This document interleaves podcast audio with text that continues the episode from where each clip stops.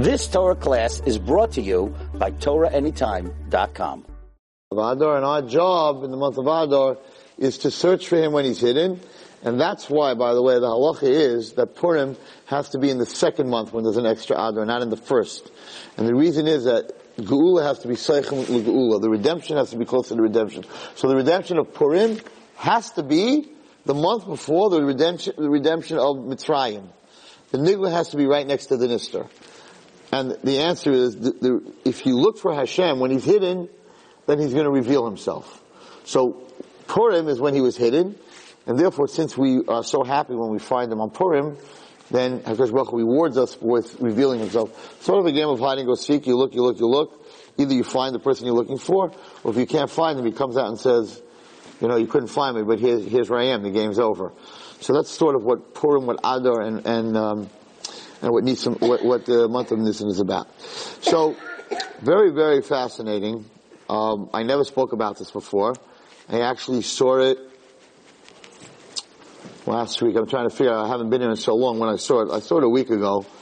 And the question was asked that in last week's Pasha, Pasha Tetzaveh, so the regular Kohen, he only wore four begadim. He wore a hat, he wore a shirt, he wore pants, mechasayim, kisonis, and he wore an avnet, a belt. A belt, pants, shirt, hat. How come he didn't wear shoes? Now we know the Gemara says that a Kohen, and I can testify to it because I am a Kohen, a Kohen has hot feet. It's a Gemara. Why does a Kohen have hot feet? He always takes his shoes off. I, sometimes even when I teach and, and I take my shoes off because I'm very uncomfortable in shoes. Um, and because the, the floor of the Beit HaMikdash was cold. So if he's continuously walking on cold, he's going to get sick. So Hashem made it that his feet were always very, very warm. Now that we're not walking on cold floors and your feet are, so Kohanim have warm feet. They have very bad stomachs, um, which I can testify, because they ate meat all day. They didn't have salad in the Beit HaMikdash. There was no, no salad. There was no, no, uh, you know, they had some bread, depending on the korbanos that were brought, but they definitely didn't have a lot of carbs. That's for sure. They didn't have any potatoes or any of that in the Beit HaMikdash. So pretty much what they ate all day long, for breakfast, for lunch, and for supper, was meat. And how was the meat prepared? It wasn't cooked. It was broiled. It was roasted. So you can imagine what your stomach's like if you get up in the morning, and what you eat is lamb chops and then steak and then, you know, ribs. That's what they ate. So they had miserable stomachs. And they also didn't like milchiks too much. They like meat. So I can tell that also. I don't eat, da- I don't eat dairy. Um, I could eat a steak at 6.30 in the morning, no problem. We have cholent in the mountains. We have an early minyan. Quarter to nine, we're sitting there, we're eating cholent and kishka and no problem. Kohanim have that, that ability. Um, it says that people think that we have very fast tempers. It's not true. It's not true. We don't get angry very fast, but sometimes we do. But the reason is because we're in this pressurized situation in the Beit HaMikdash, um, and therefore, since if you spill a little bit of the blood or your machshava, your thoughts a little bit off, the korban isn't good. So we used to work two weeks. That's it. Two weeks out of the year the Kohen worked, and we were very, very nervous during those t- two weeks. But uh, the rest of the time, we, we were very chilled. We were actually the teachers. We were actually the rabbeim. Um, so th- this thing that don't marry Kohen because he has a very bad temper, it doesn't really say that anywhere. Okay. So the question is, why didn't they wear shoes? So a very fascinating answer. It says in Parsha Shemos when Moshe Rabbeinu met God by the burning bush. So Hashem said to him, "If you want to talk to me, take your shoes off." Right? Why do you have to take? I would think that when you stand in front of a rabbi, right, you're going to take your shoes off. For sure not. So if you stand in front of Hashem, it's very disrespectful to stand there without shoes. So why would God say that I won't, I won't talk to you unless you take your shoes off? But I'll, I'll quote the pasuk. Um, Hashem says the following. Hashem said Moshe Moshe, which means he loves him when you say the name twice. He said, I'm here. Hashem said, Al tikrav halom. Don't even come close to this place. Sal nalechem araglechem. Take your shoes off from your feet. Why should you take your shoes off? Allah, Listen carefully to the word. to the place that you are standing, Omed, standing, Admas Kodeshu. It's a holy place. Why do you have to take your shoes off? So the answer is as follows. Very beautiful. Why does a person wear shoes? To walk. Right? If you stand still, you don't need shoes. So a person wears shoes to go horizontal. What we do in our life is we don't go vertical. We don't go this way. People, we walk. Left, left, right, north, south, east, west, right? The world is horizontal. That's how we are as, as beings, right? So, shoes are to help you go horizontal in this world. When Hashem told Moshe Rabbeinu, so when you stand in front of me, the horizontal has to be gone. You have to go vertical. You have to go you and me. Shemayim v'aretz. So HaKadosh Baruch Hu said, shoes are to walk, are to go horizontal.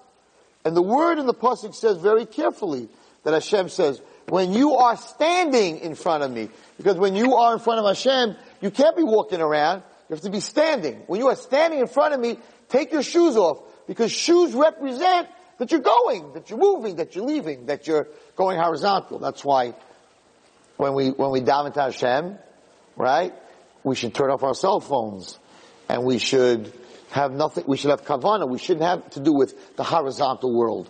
We daven, we put our feet together, and we become vertical. You don't walk around in Shemona Esrei. You can't walk around in Shemona Esrei. You have to stand still. Do I have to stand still? Hold down, hold down, I'm walking around.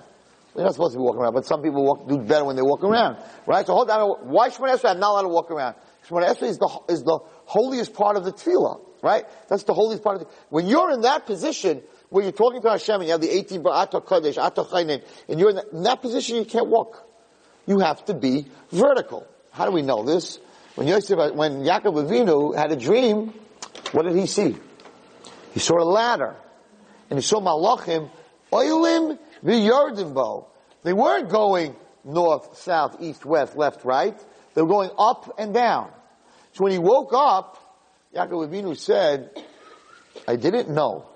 Manoira didn't know that you could be in a horizontal world and that at some point of your day, you could go vertical. And that the malachim of tefillah that are going up and down are not going sideways, but they're going in a vertical position. A Kohen, when he's in the Beis Hamikdash, he has to be on the level. There's no reason for him to have shoes. Where are you going? You're in the Beis Hamikdash. And everywhere you stand in the Beis Hamikdash, it's Kaddish. And therefore, you have to be in a vertical state, not in a horizontal state. So when the Kohen is in the Beis Hamikdash, there's no beged, his feet have to touch the floor. And therefore, instead of giving him shoes, Hashem gave him hot feet, so that he doesn't catch a cold all the time. But because Baruch didn't say put on nice warm shoes, put on a nice pair of Uggs, right? They didn't wear Uggs in the Beis Hamikdash. Right? That would have been something. But they didn't wear Uggs in the. So we, as people, we have to understand that at some point in our day, we have to go from the horizontal world, from the iPhone and the, and the emails. I'm not, I don't talk about Facebook anymore, right? And all this stuff that's going on. I'm talking to this one. I'm talking to that one. I'm working my homework. I'm busy. I'm totally horizontal. I am all over the place. At one point, you gotta stop, take your shoes off. Metaphorically. You have to take your shoes off. And you have to stop. And you have to go vertical. And you have to let all the horizontal stuff out of your life. And you have to go vertical between you and HaKadosh Baruch Hu. Did the Kohanim daven during the well, they, their, their, their, their davening was bringing korbanos. Actually, in the Beit HaMikdash, they were, they were busy bringing korbanos. Doesn't say, they didn't, they didn't stop to daven, no. No, and, and interestingly, then when the Kohanim, when we duchen, when we bench Klal Yisrael, we take our shoes off. We don't wear shoes. We're, we we go, to, the Kohen does not, when you do Birchas Kohanim, you're not allowed to walk around. You have to stay, put your feet together and stand still. Because we're taking the bracha from Shemayim. It's coming into the Kayin, right? And then we, we send it out sort of like horizontally through our hands, whatever. It's Kedusha, so we take it vertically. We can't be, can't be wearing shoes. We can't be walking around, right? That, that, and every person needs to, at some point in his day, go vertical and stop running around and stop making yourself crazy. And the more you go vertical, the more the the more you create this ladder of malachim that are going up and down, right? And Manara Makamahu, Yaakov Avinu said, this is an unbelievable world. That in a world of, of, of, so much craziness going on, you could stop and create Jacob's ladder. You can stop and create Yaakov's ladder. And that's why in Pasha Tetzaveh, there is no beged for the Kohen or the Kohen Gadol to wear on his feet. His feet were bare. So I think it's just a very important lesson for all of us, and that when you're in, when you're in your vertical state, you got to be vertical. You can't have your phone, you can't have your mind flying all over and all the other different things. That it's, it's just an interesting thing that a, that a, that a, a person has that koyach, and that's why Kosh Baruch said, "Why you take, why are you coming in front of me with your shoes on?" Shoes are representing like like you have sneakers in class. Like, okay, I'm, I'm ready to run, go play ball. I'm ready to go run take your shoes off and stand in front of me. If you don't have your shoes, you can't go anywhere. And, and, and you want to talk to me, you want to get close to Hashem, you got to be without your shoes metaphorically. You have to be horizontal, you have to be vertical, and you can't have this whole horizontal world with all this mishigas with yourself running all over the place. They don't mix. You got to take your shoes off when you talk to me. I, said, I never learned this before. I never saw it before, and I, I found it um, very, very, very interesting. So last week, two weeks ago, two weeks ago, um, a girl came to my office. She's 27 or 28 years old, and um, she came to talk to me. And she sat down in front of me, and she was like, "You know, I don't, I don't understand. I, I really do everything I'm supposed to, and um, I'm a tznuah. I daven ashach mincha. I do chesed. I'm good with kibbut aim. And uh, I, I just, this is what she said. Um, I just don't see Hashem. I don't see Hashem in my life. It's not the first time I heard that. I've heard that many times. I said, how do you want to see Hashem? She said, if he's really there, how come he stopped doing miracles? Maybe he just created the world and he left. He created the world, put it on automatic like your Shabbos clock, right? Created nature and let nature take its course. Maybe he's talking to this big supreme being, creates things, leaves, and creates more things. I don't see him, which is, this is very close to apicorsis. This is not a, you know, and this is a very healthy, firm girl, and she's, she's saying to me, if he's really there, how come he doesn't reveal himself? Bottom line, Adar. This is what Adar is. So I told her the following. I want to share this with you. It's very, very important. I said that I have a friend who's in the kitchen business. And a few years ago, we were driving up the FDR Drive on our way to the mountains on a Thursday evening.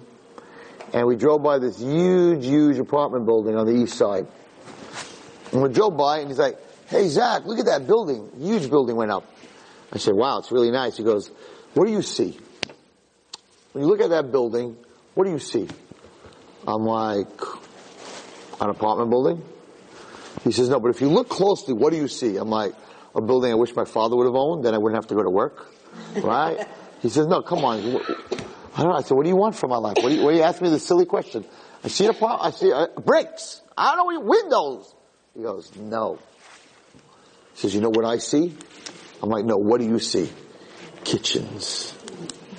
300 new kitchens. I'm like, I hear you. He says, that's what I do for a living. So when I look at a building, I don't see bricks. I don't see rent roll. I don't see sinks. I see potential of a lot of kitchens. He says, and I want you to know that when I hire a salesman, I don't let him go out until every building he looks at and I ask him, what do you see? He says, kitchens. It has to be in his blood. I said, you know what? Very interesting because if I were to go with any girl here in this room into a Barnes and Noble where there are thousands of books, I sell plastic shopping bags and paper shopping bags. That's what I do for a living. And I sell them to Barnes and Noble. So if I walked into a Barnes and Noble and asked you, what do you see? You would say, thousands of books. I don't care about the books.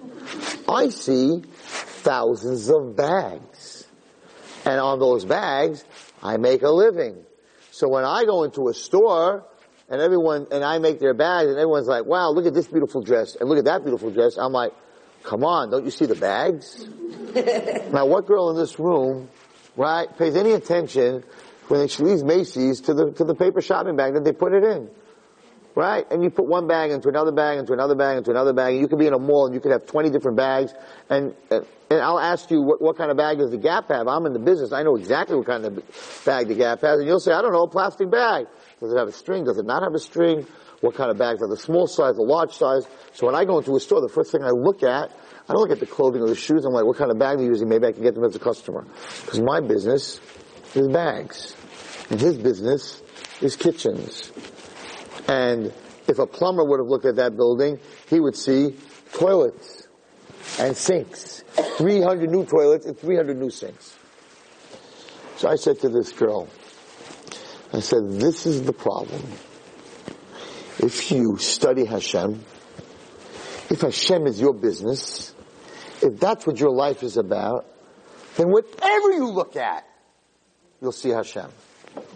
But if your business is your clothing and your phone and your social stature and your schooling and all this other stuff, so that's all you're going to see. You're not going to see Hashem because I don't look at a building and see kitchens. I'm not in that business. And you don't go into Barnes and Noble and see bags. Maybe now you will, right? But you don't see bags. You see books. Because you're there to buy books. So I told her the following, which is a very out, outlandish statement, but I, I definitely will, um, I definitely will stand behind it. I said, actually, the miracles today that Hashem does is way bigger than what He used to do. For instance, I came back from Eretz Yisrael um, three, three weeks ago. So I'm on this plane, right? Actually was flying Delta on this, this trip. I'm on this plane. I happen to have been flying business class. The Delta seat goes flat, like a bed. It's the best seat. It's like a bed, right? And I'm sitting on this plane. Now, I'm not watching movies. I don't watch movies. I'm going to Eretz Yisrael, like, first of all, even if I would watch movies, I'm not going to watch them going to Israel. But I don't watch movies. So what do I do for 10 and a half hours on the way to Israel? So I put on the screen and I watched the plane. You, you see that channel on the plane? Which shows the plane leaving New York and it says, uh, time at destination, time at arrival, how much time is left, how many feet up your, and, and, and Nebuch, it's, it's, it's like, it's really, really boring sometimes, and then you fall asleep, and it said like nine hours left to go, and you wake up hoping, and you look at that screen, you're rubbing your eyes, and you're like, maybe there's like, I slept for seven hours, like, seven hours, two hours left to go, and you look closely, it's not a two, it's a seven. You're like, oh gosh, I only, I only slept for two hours. And it's very interesting how it goes across the Atlantic Ocean and over Europe and right, and it says on top 40,000 feet, you know, altitude, minus 69 degrees Fahrenheit outside, like we're gonna go for a walk, right? You know, you need to know that also, right? And it's doing 695 miles an hour. It's got all this information. So, that's what I look, that's what I read. And it goes very slow. Everything moves very slow. Anyway, so I'm sitting there looking at this screen, and I'm looking around this plane, and people are on their iPads, people are eating a nice hot dinner, kids are laughing, a lot of people are watching movies, right? We got our soda and our food, bathrooms. This plane is hurtling at 40,000 feet at close to like 600, maybe 675 miles an hour. That's very fast. And I'm thinking to myself, 5,000 miles from Kennedy to Tel Aviv. What's the big deal about Kriyas Yamsuf? Kriyas Yamsuf, the water split in 12 different, right, for each tribe, but they had to walk. They were on the ground, and they walk from one side to the other. We don't walk. We get on a plane, we sit down, and 10 hours later, we're 5,000 miles away, and the furthest we walked was to the bathroom and back, if we did that. Kriyas Yamsuf was not 5,000 miles, much shorter. And we, as human beings, yes, Hashem made a miracle that he, that he split the Yamsuf. Here, but we walked. Here, we're flying. Human beings are flying, but we're not flying at 200 feet. We're flying at 40,000 feet. We are above the clouds. Can you imagine when the Jews were crossing the Yam Suf, if you would have pointed up at 40,000 feet at a piece of metal and said, you know, there are 375 people sitting in there eating, right? It's like Kriyas Yam Suf, it's the same story. They walked through, they were eating, right? The temperature in the, was perfect even though they were in the desert when they were walking later. Temperature is 49 degrees below zero outside. It's 70 degrees. And if it's 74, I got my little air conditioning blowing on me, right? And there's light and electricity, which they didn't have in those days. And I'm thinking to myself, God, you are so hidden in this plane. You gave, and I'll tell you what changed. When Hashem started, stopped being Nigla, when he start, stopped being revealed, what did he do? How did he hide? Very simple. Instead of him doing the miracle, he gave us the technology. He just put it in our brain. You think anyone in this room is smarter than Avraham Avinu? Believe me, Avraham Avinu was much smarter than we were. But when he went to the Akedah Yitzhak, he was on a donkey. Now we'd be in a Lexus with air conditioning, right? So how come he didn't have it? How come he didn't have the technology? And the answer is because at that time, HaKadosh Baruch Hu revealed himself. He didn't do it through the human being. He did it himself. Moshe Rabbeinu just held out the stick because HaKadosh Baruch Hu did all the miracles. Now, it's way past the stick. It's the iPhone. You understand? A, there's a big medrash that in the Yam Suf, Reuben was on this row, Binyamin was 12 rows away, and the medrash says you're not going to believe it. Hashem made a miracle that Reuben, Shevet Reuben, could see Shevet Binyamin on the other side, 12 rows away. How many feet do you think that was? Thousand feet? Two thousand feet? Now the Medrash is one of the miracles at the Yam Suf. Right now I could pick up, I don't have an iPhone, but if I had an iPhone, I could pick up my phone and Skype my daughter, see her, talk to her in Eretz Yisrael, which is 5,000 miles away. So big deal, they saw 12 rows. Big deal. I see, I can see in Australia, I can see in China, I can see across the world. I can see across the world. If you were to tell someone in those days that they could see with their eyes across the world, they would tell you either you're a witch, right? Some kind of crazy power, or Hashem is making the craziest miracle in the world because a human being can't see across the world. It says, Adam, when he was created, could see from one end of the world to the other. Well, guess what? Everybody in this room can see from one end of the world to the other. Just get an iPhone in one corner, and you have an iPhone on the other corner, and you can Skype each other. The first medrash talks about Adam. Adam could see from one end of the world to the other. So can we. But what did Hashem do? He hid himself in something called technology.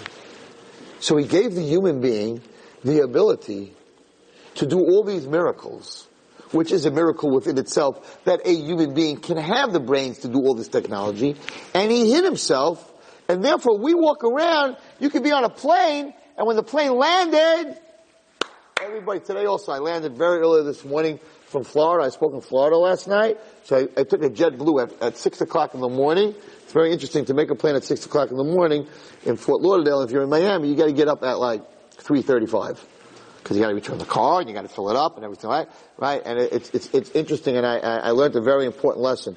So I didn't want to miss this plane today because I had a very important meeting today at one o'clock. So I put my cell phone car my cell phone alarm on for three forty-five. I called downstairs to the hotel operator and said, I need a wake up call at 345.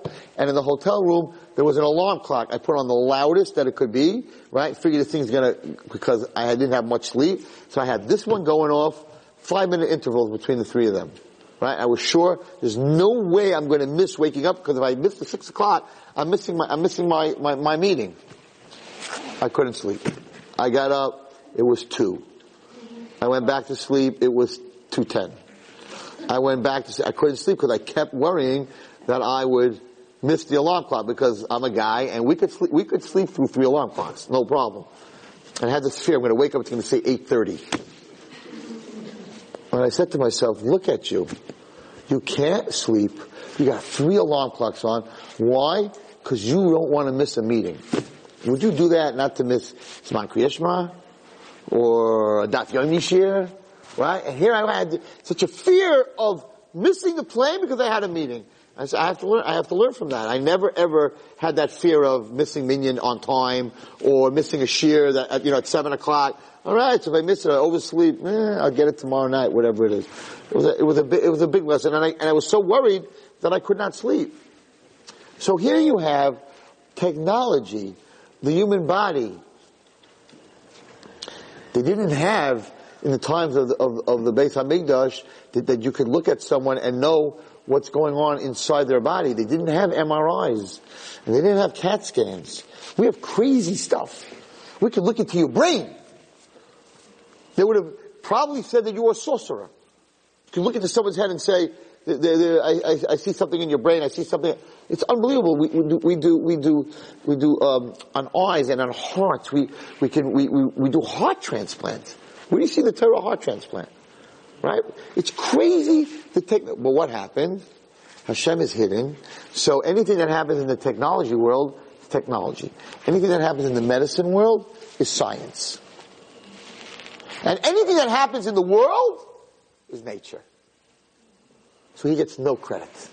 No matter what he does, it's all hidden. Why is it hidden from us? Because we don't live, he is not in our life. He's not a kitchen, he's not a plastic bag. So I can look at a flower, what do I see? A flower. I look at an iPhone and I'm on a plane, so when I landed this morning, when the plane landed, the few people that were awake, the whole place was out, right? It's a six o'clock flight, right? We're clapping. I said, Baruch Hashem. Baruch Hashem. I, you can't land a plane without Hashem. It says even in, in the Tfilah Derech that you say that you're thanking Hashem for the angels that are under the wings. There's a special Tfilah Derech for an aviron, for a plane.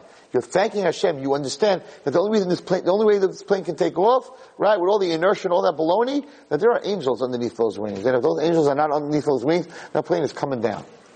So there's so much in our lives that we have, we just don't see them because we're not in that business. We're not in that business. We're busy with everything else. We're horizontal. So we don't see Hashem. As I'm told, I told this to this girl. We don't see Hashem anywhere. This, this, the Super Bowl just happened. So the team that won were the Seattle Seahawks. Now the Seattle Seahawks coach, his name is Pete Carroll. Pete Carroll is a holistic, very spiritual coach. In fact, the whole NFL was making a lot of fun of him because he has all these 250, 300 pound guys in, in, the, in the locker room doing yoga before the game for an hour. If you can imagine these huge linebackers, right, sitting there with their feet folded. Uh, so, you know, doing all this yoga stuff and holistic stuff. So everybody in the NFL was making fun of this team. Like, a bunch of weirdos. Like they eat, they eat salad. It's like he's a very holistic spiritual guy. So no one thought that they would win the Super Bowl. And the whole time he did this in college also. He's very famous for this, Pete Carroll. Okay. Now that he won the Super Bowl, everyone's gonna do yoga, right? So he gets up at a, at a news conference Monday morning after they won the Super Bowl. And I happened, I don't know where I was flying, but I was, I was on a plane also, and I was listening to this, to this, to this news conference. And he gets up and he says, you know, Saturday, before the Super Bowl, it was like 19 degrees here in New York. See, usually the Super Bowl is played indoors, and they took a chance with playing outdoors, not in, if it's outdoors, it's in California, it's in Florida, to play in the middle of the winter, the biggest game of the year, it could be a snowstorm, it could be 10 degrees below zero. But it came out that it's going to be in New York this year, so everybody was very worried about it. Shabbos, Saturday, was 19 degrees. Sunday for the game, I don't know if you remember, it was 49 degrees. It hasn't been 49 degrees since Sukkot. 49 degrees, sunny, gorgeous, beautiful. Like they said, the best day for football. Too hot, it's very hard for the players, they're sweating. Too cold, it's very hard, a lot of injuries. 49 degrees. Monday morning, after the Super Bowl, we had six inches of snow. So it's like amazing that the one day they're playing, Hashem made a sunny day 49 degrees. So Pete Carroll says, it's amazing. Saturday it's 19 degrees, 10 degrees below zero wind chill. I don't understand how they figured out that wind chill, by the way. When I was growing up, whatever the thermometer said, that's what it is. Today it's very exciting. It's 10 degrees, 40 below wind chill. I don't, I don't, I don't, they put somebody out there and say, how does it feel? I don't know, I don't know how it works. But anyway, so, he says, so Saturday it was 19 degrees. Sunday, Monday we got snow. And for some reason, Sunday it was 49 degrees. Beautiful day for the players and the fans. He says, so you're wondering why? And I'm like, we're going to have a Kiddush Hashem. Somebody's going to talk about God. Says, so you're wondering why? He says, I'll tell you why.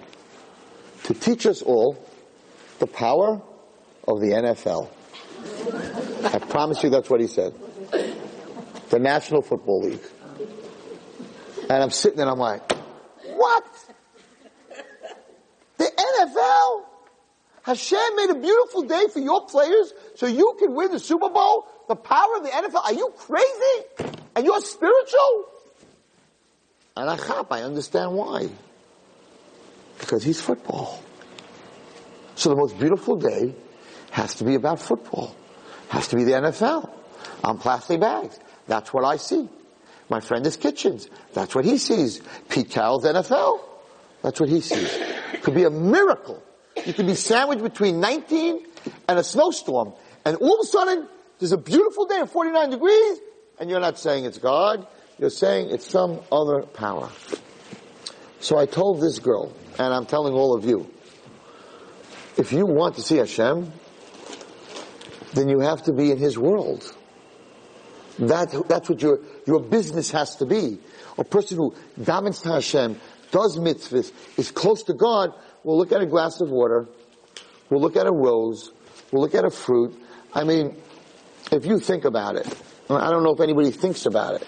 I think about these things. You take a seed and you put it into the ground. I gave a class yesterday to a bunch of boys in Florida and, and I told them this. I said, guys, I was talking about this year. I'm like, your body is 98.6 degrees. Right? People pay a lot of money to go to Florida. 98.6 is hot. Everyone here, from the day you're born to the day you die, you hope it's 98.6. If God forbid it goes up two or three degrees, you're sick. You have 101, your whole body's going down. You don't feel well, your aches, you gotta take Tylenol and medicine and you don't, and, and you're going to the doctor. It's only three degrees, big deal, right? No, your body's 98.6. From when you're born until you die, you should live 120 years. If you do the amount of hours that you're, you're, you have this heat on, do you know what it would take to heat a room to be 98.6 for 90 years? Do you know how much oil, gas, electric, coal, wood it would take to heat a room to be 98.6 steady, steady the whole time? so I said to these boys, where's your oil? Where's your wood? How do you, how are you burning at 98.6 all the time? How is your body at 98%? Where's the wire? What are you plugged into? Anyone here know that we're made from Aish and Mayim and Afar and Ruach? Where does the Aish come from? So if you learn in science, you eat food and that helps your machine work, which generates the 98.6 degrees. But one second. Where's the energy in the lettuce? Where's the energy in the fruit? Where's that coming from? Right? In the end of the day, you're gonna go back, you're gonna go back, you're gonna go back. You're gonna have to say that it comes from God unless you live in the world of nature. If you live in the world of nature, it comes from nature. 98.6 all the time. No coal, no fire, no oil, no gas. You're all walking around at 98.6 without any fuel. Your heart beats, I don't know, a million, billion times in your lifetime, continuously beating, continuously beating, your temperature at 98.6, you have no fuel. Your fuel is what grows in the earth. Now let's look about what grows in the earth. So, it would be amazing for women, right? If you could cut your nail and plant it in the earth, and this big, beautiful nail would grow right? You wouldn't have to go to the manicure so much, you get those fake nails, right? And you could just, so instead of doing that, what you really all you need to do is when your nails are short, right? Just go outside, make a little hole, stick your finger in, water it, right? Leave it there for a day or two, you're gonna pull it out, it's gonna grow. Nothing will happen except they'll put you away. Because they'll say, what are you doing, Sarah? Uh, I'm growing nails. How? By putting my finger in the ground. Okay, guys, caught her away. She needs a little bit of help, right? But, but, You take a little apple seed, eat an apple tonight, take a look at the size of that little seed. Look at it under a magnifying glass. Look at it through an x-ray. Open it up. What's inside? Some white stuff. There's no energy. There's nothing there. Now, you leave that seed on the table, nothing happens. You put that seed in the water, depending what the seed is, you might get a little plant, you know, those beans we used to do with kids, right? But from your apple seed, nothing will happen. And all of a sudden, there's no energy source. Zero energy source. You take this seed, you put it six inches into the ground, the ground has no energy, you put your finger there, it does nothing for you. You can't drive a car by putting earth in the engine. There's no energy source for us in the ground. We need oil. It's just a bunch of dirt. And this seed, you put it in the ground, starts to grow. And a huge tree with a lot of fruit. From what? My nail didn't grow. Because Baruch Hu put the power in our soil that if you put an apple seed and an orange seed and a tomato and a potato, whatever you're going to put into the ground, this ground who has no energy at all, zero energy, you can't drive anything with sand, with dirt, for some reason has the energy to produce an apple tree. And we all sit there, happens every day. Did anybody, I'm, now I'm talking about it, did anybody ever think about what I'm talking about? No, why not? Because we don't study Hashem. We look at an apple tree. Some people look at an apple tree. They see a lot of apples. They're going to go to market and sell it. The guys from Mott's, they see applesauce. Depending what business you're in, right? The guys from Very Fine, they see apple juice. Everybody sees something else. But who sees Hashem? Who sees that this ground that has no energy source at all, a tree is growing? Who sees that a human being who has no energy source at all, their heart is pumping, right? So many times and they're at 98.6 degrees and there's no source. There's no source for that electricity. So the reason that I told this girl, the reason that we don't see Hashem is because we don't live in His world.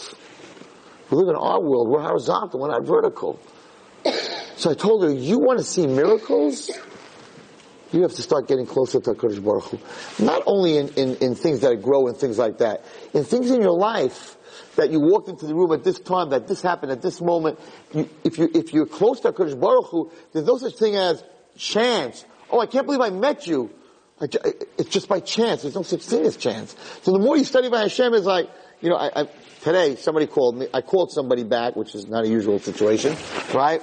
And I, I saw a number, and I, and I had a moment to call her back, and I called her back, and it's ringing, and they, they needed something from me, and it's ringing, and it's ringing, and know, it's like one ring before it goes to the recording. She picks up, and I'm like, "Hi, it's Rabbi Wallerstein returning your call." And she goes, Oh my goodness. So I'm thinking like, I'm not that bad a guy, right? She goes, no, you don't understand. I need to talk to you. But I decided, because I was very busy today, I'm not answering my phone. For the next hour, I'm not answering my phone. She says, the phone's ringing. She didn't recognize my number. It wasn't on her, on her phone. The phone's ringing, the phone's ringing, the phone's ringing. And in my head, there's like this little bird saying, I think you need to pick up this phone. She said, I was about to let her go to messages. She said, I cannot believe that I just picked up the phone. I got this whole speech before she even talked to me, right?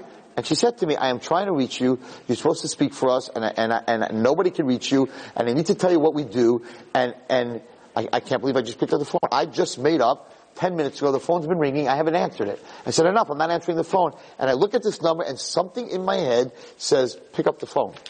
You have to pick up the phone. And I'm like, that's something in your head. There's not something in your head. Because the same something in your head told you not to pick up the last five calls. Because Baruch Hu wanted you to pick up this phone call. So people could just walk out and say, oh, it's just lucky I picked up the phone call. Or people could see that it's Mamash Hashem. So I think that the lesson of the no shoes and of being vertical and the lesson of the NFL and the lesson that we need to learn is if you want to see miracles, then you have to study Hashem. That has to be your business. That has to be your life. If that's your life, you will see Him everywhere. If that's not your life, you will see Him nowhere. Toiv away from the Gehenna. The Gemara says most of the best doctors will end up in hell. That's not nice. And the answer is because the better the doctor, the more he says science. The more he learned science, the more he blames it on science. So the greatest doctor in the world is not going to say it's God. He's going to say science, medicine. There, there's, a, there's a chazal that says that actually medicine has no power whatsoever. Tylenol has no power to take away a headache. Zero. If you, you'll find out after 120 years that no medicine in this world can do anything. And that God, that God created medicine so that you don't see that He's healing you. But really, has zero power at all. So the more we're close to Him, the more that we study Him, the more we'll see Him. So I said to this girl, you're 27 years old, you need to start studying HaKadosh Baruch Hu. You want open miracles? Do me a favor. Kriyas Yam Suf doesn't even come close to flying at 40,000 feet. On top of that, I'm sure you learned this in Mara, when Klal Yisrael left Mitzrayim, they came to this place of water, it was an oasis. So how much water could there have been there? A lake, and it was bitter, and Moshe Rabbeinu threw a stick in it, and it became sweet. Right? And everyone's like, miracle, it's one of the miracles that happened in the Torah. I'm like, in Haifa, in Eretz Yisrael, there's a plant, a water plant. It produces millions of gallons of clear drinking water from salt water. It's called desalinization, something like that plant. It takes salt water, and from, from out of, out of the plant comes clean drinking water. Eretz Yisrael's clean drinking water is mostly from that plant. So here, we're getting crazy. Moses threw a piece of wood into a little pond, and it turned into fresh water. And right now, as I'm speaking, millions of gallons of salt water is being turned into fresh water. What's the difference? Over there, he threw a stick in. What could a stick do, right? So Hashem, everyone said, ooh, miracle, miracle. Wow, turned a little pond into clean water. Here, he gave us the power. So millions of gallons of water is being changed into clean water. Not one human being walked around, turned on the sink and said, miracle, what a miracle, Hashem. This is salt water that I'm drinking that tastes perfect. So he took himself, and all these miracles in the Torah that are, that are unbelievable, he took himself and he hid in technology. And we don't find him. We don't look for him. So he is so hidden and nobody's looking for him. That's the malacha, the job of all of us to do in the month of Adar, is to find Hashem's hidden essence. And if we do that, he says, you find my hidden essence, then I will reveal myself in Nisan and bring Mashiach. That's what he said. But in this year we have two Adars. To work harder in our, in our and that is the greatest simcha. The greatest simcha is the surprise. So if, if, if my children who are in Eretz Yisrael, and they're like, okay, Tati, we're coming home this and this day, right? We're coming home and this and this day, and, and, and, I'm like, okay, we'll meet you at the airport, right? Believe me, I'm very happy. But imagine tomorrow morning at 8 o'clock my bell rings and I'm like, who is it? And it's my daughter from Eretz Yisrael to surprise me. I'll go running down the steps if she's coming from the airport. I'm like, okay, put your luggage downstairs. I'll see you by breakfast. Right? Cause I know she's coming Wednesday morning. But if the bell rings and she's like, I'm like, who is it? Right? And it's, it's Bat Yisraeli. I'm like, oh my God, Esther! Surprise! Bat Yisraeli are here! Well, Mah nishtana, in both cases they're here. So what's the difference? The answer is the surprise. When you find God in the Nister, that's a surprise. When you're looking for the hidden, and all of a sudden it's like, you can see Him, the excitement. Of course when He reveals Himself, right, there's an excitement, Hashem's revealed. You think that's a bigger excitement. It's not. The bigger excitement is the search, the search, the search, and all of a sudden you find him, and it talks about, I don't know if it's in Shir Hashirim somewhere, where I search for you, I search for you, I cannot, Shir Hashirim, I cannot find you, I cannot find you, and Shlomo Melech's looking all the place, and all of a sudden he meets the Shemim, and they're like, I'll tell you where he is. That's the, that's the gadlus, and that's the Mishnichnas Adar Mam Simcha. When you go into Adar and you're looking for Hashem, and you find him in a, in, in a flower, in, a, in, a, in an airplane, in all these different things that we have, you find him, it's a much bigger simcha. And then in return for that, Hashem is nigla. I want to end very beautiful from, from Rabbi Yisrael Salant. I never said this story. He said it, it, it, it has to, it's very connected to what I said tonight. So Rabbi Yisrael Salanter was walking past a restaurant, a coffee shop, with this Talmidim. And he walked in, and he asked them how much is for a coffee. And they said, I don't whatever, what, three dollars in there. So he, he said to the owner, three dollars, coffee is hot water and some beans. How could you, how could you charge three dollars for some, be- for some beans and for some hot water? And the owner said, Rabbi, it's not for the beans and the hot water, the cup. You know how much money I spent on the decor of, of this beautiful restaurant? I have paintings, air conditioning, right? It's not just the coffee, it's everything that I have to spend in my, right? Waitresses, it's the whole scene, so it's all has to be figured in into the coffee. He said, thank you very, very much. And he walked out, and he got a glass of water, and he made a shehakol. And he turned to his Talmidim, and he said, it's the first time that I made a correct shehakol. Rabbi Shol what are you talking about? He said, I always made a bracha on the appreciation of the water. But I just learned from the coffee shop, there's a lot more going on than the water. I'm drinking the water, it's cold, I taste it, I'm in a world with flowers, and look what Hashem did. Yes, I'm having a cup of water, but there's a blue sky, and there's trees, and, there, and, there's, and, and, and, and there's 70 degrees, and there's a sun, and look at the restaurant. So when you make a shehakol, it's not just on the coffee, on the beans, it's on everything. He says, I never understood that. But the coffee shop owner understood that. Gadlus.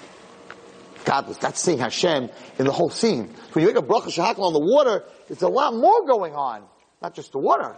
It's where you're in, and that you can taste the water, and it's cold, and you can see it, because if you can't see the food, you, so they say a blind person is not able to taste the food. So there's a lot going on. And that everything is working, that you can taste it, right? There's a lot going on. So when he made that shehakol after the restaurant, he was like, he was like, wow. Rabbi Miller, fantastic story. I'll, I'll end with this. I have another little short. Fantastic story. He's working with his Talmidim. This is so Rabbi Victor Miller. It's amazing. And they're walking, I don't know, Ocean Parkway, whatever it is. They went for a walk. All of a sudden it starts pouring. And the guys are like, uh, Rebbe, let's hurry up, let's hurry up. You know, we gotta get you back. He was getting wet, whatever it is. He didn't have an umbrella. And he says, no, no. Just walk slowly. There's no rush. Like, Rebbe, Rebbe, you're getting, it's, it's pouring. You're getting wet. He says, what do you see coming out of Shamayim?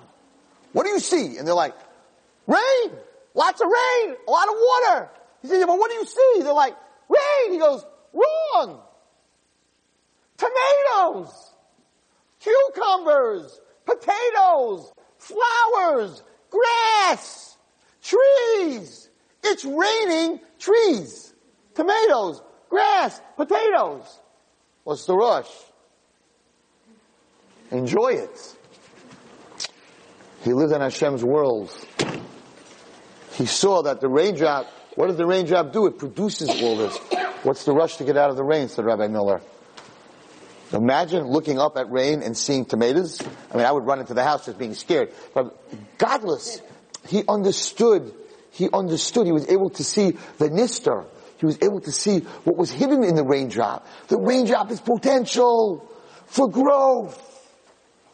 That's the gadlus in the nister, and that's the gadlus, the greatness in being a good teacher, and in being a good parent, and in being a good wife, and in being a good husband, is the ability to see the nister.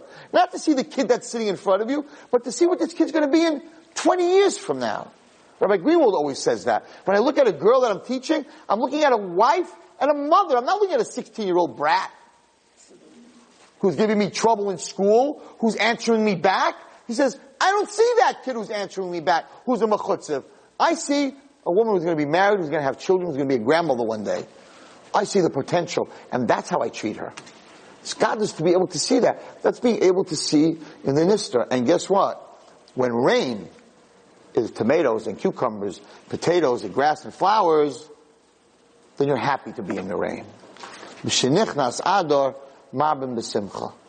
When you're in Adar and you're able to see the Nister, when you're able to see the potential, then you will be a person, you're not going to be depressed. You're going to be a person who is very, very happy. There's a boy in Florida that I just met. He walked over to me. He said, Reverend Wallerstein, you don't know me, but I listen to your shiurim. He says, but I'm a little bit depressed. I said, why? He says, I'm 23 years old and most of my friends are married. And I feel very left out. They go out, husband and wife. They don't invite me because they think I'm jealous or I'm going to feel bad. So they have, they do things for Shabbos. They don't invite me to the table because they're scared that, you know, I'm going to see them as, as a couple and I'm not. He says, I feel very, very left out. Not only that, there was a wedding, and, and, and, and the, the guy didn't have anyone to dance, so I called my friends, these single, these guys that used to be my friends, if they would come to me with some the chosin. This guy said his wife doesn't let. This guy said he's going out with his wife. He said, I, I know I'm not that old, I'm only 23, but I feel very, very left out. He says, and I have two older sisters, and I'm really not going to be able, I'm not, I'm not going to be able to really go out until they get, so, so like I'm, I'm really stuck over here, and I, I lost all my friends. So I said to him, I said, that's a reason to be depressed. And so now I'm going to tell you a reason to be happy. That you're 23 years old and you're not married. So he's looking at me. really? I'm like, yeah. Because right now you're not married. You don't have a choice. You have two older sisters, whatever the reason is. You can spend, go till one o'clock at night. You can go for, for Chai Lifeline. There are kids that are sick in hospitals and they need someone to sleep overnight with the kid you know, even though there's a nurse, to be with the kid all the time. I said, your friends can't do sleepovers. They're married. You are single.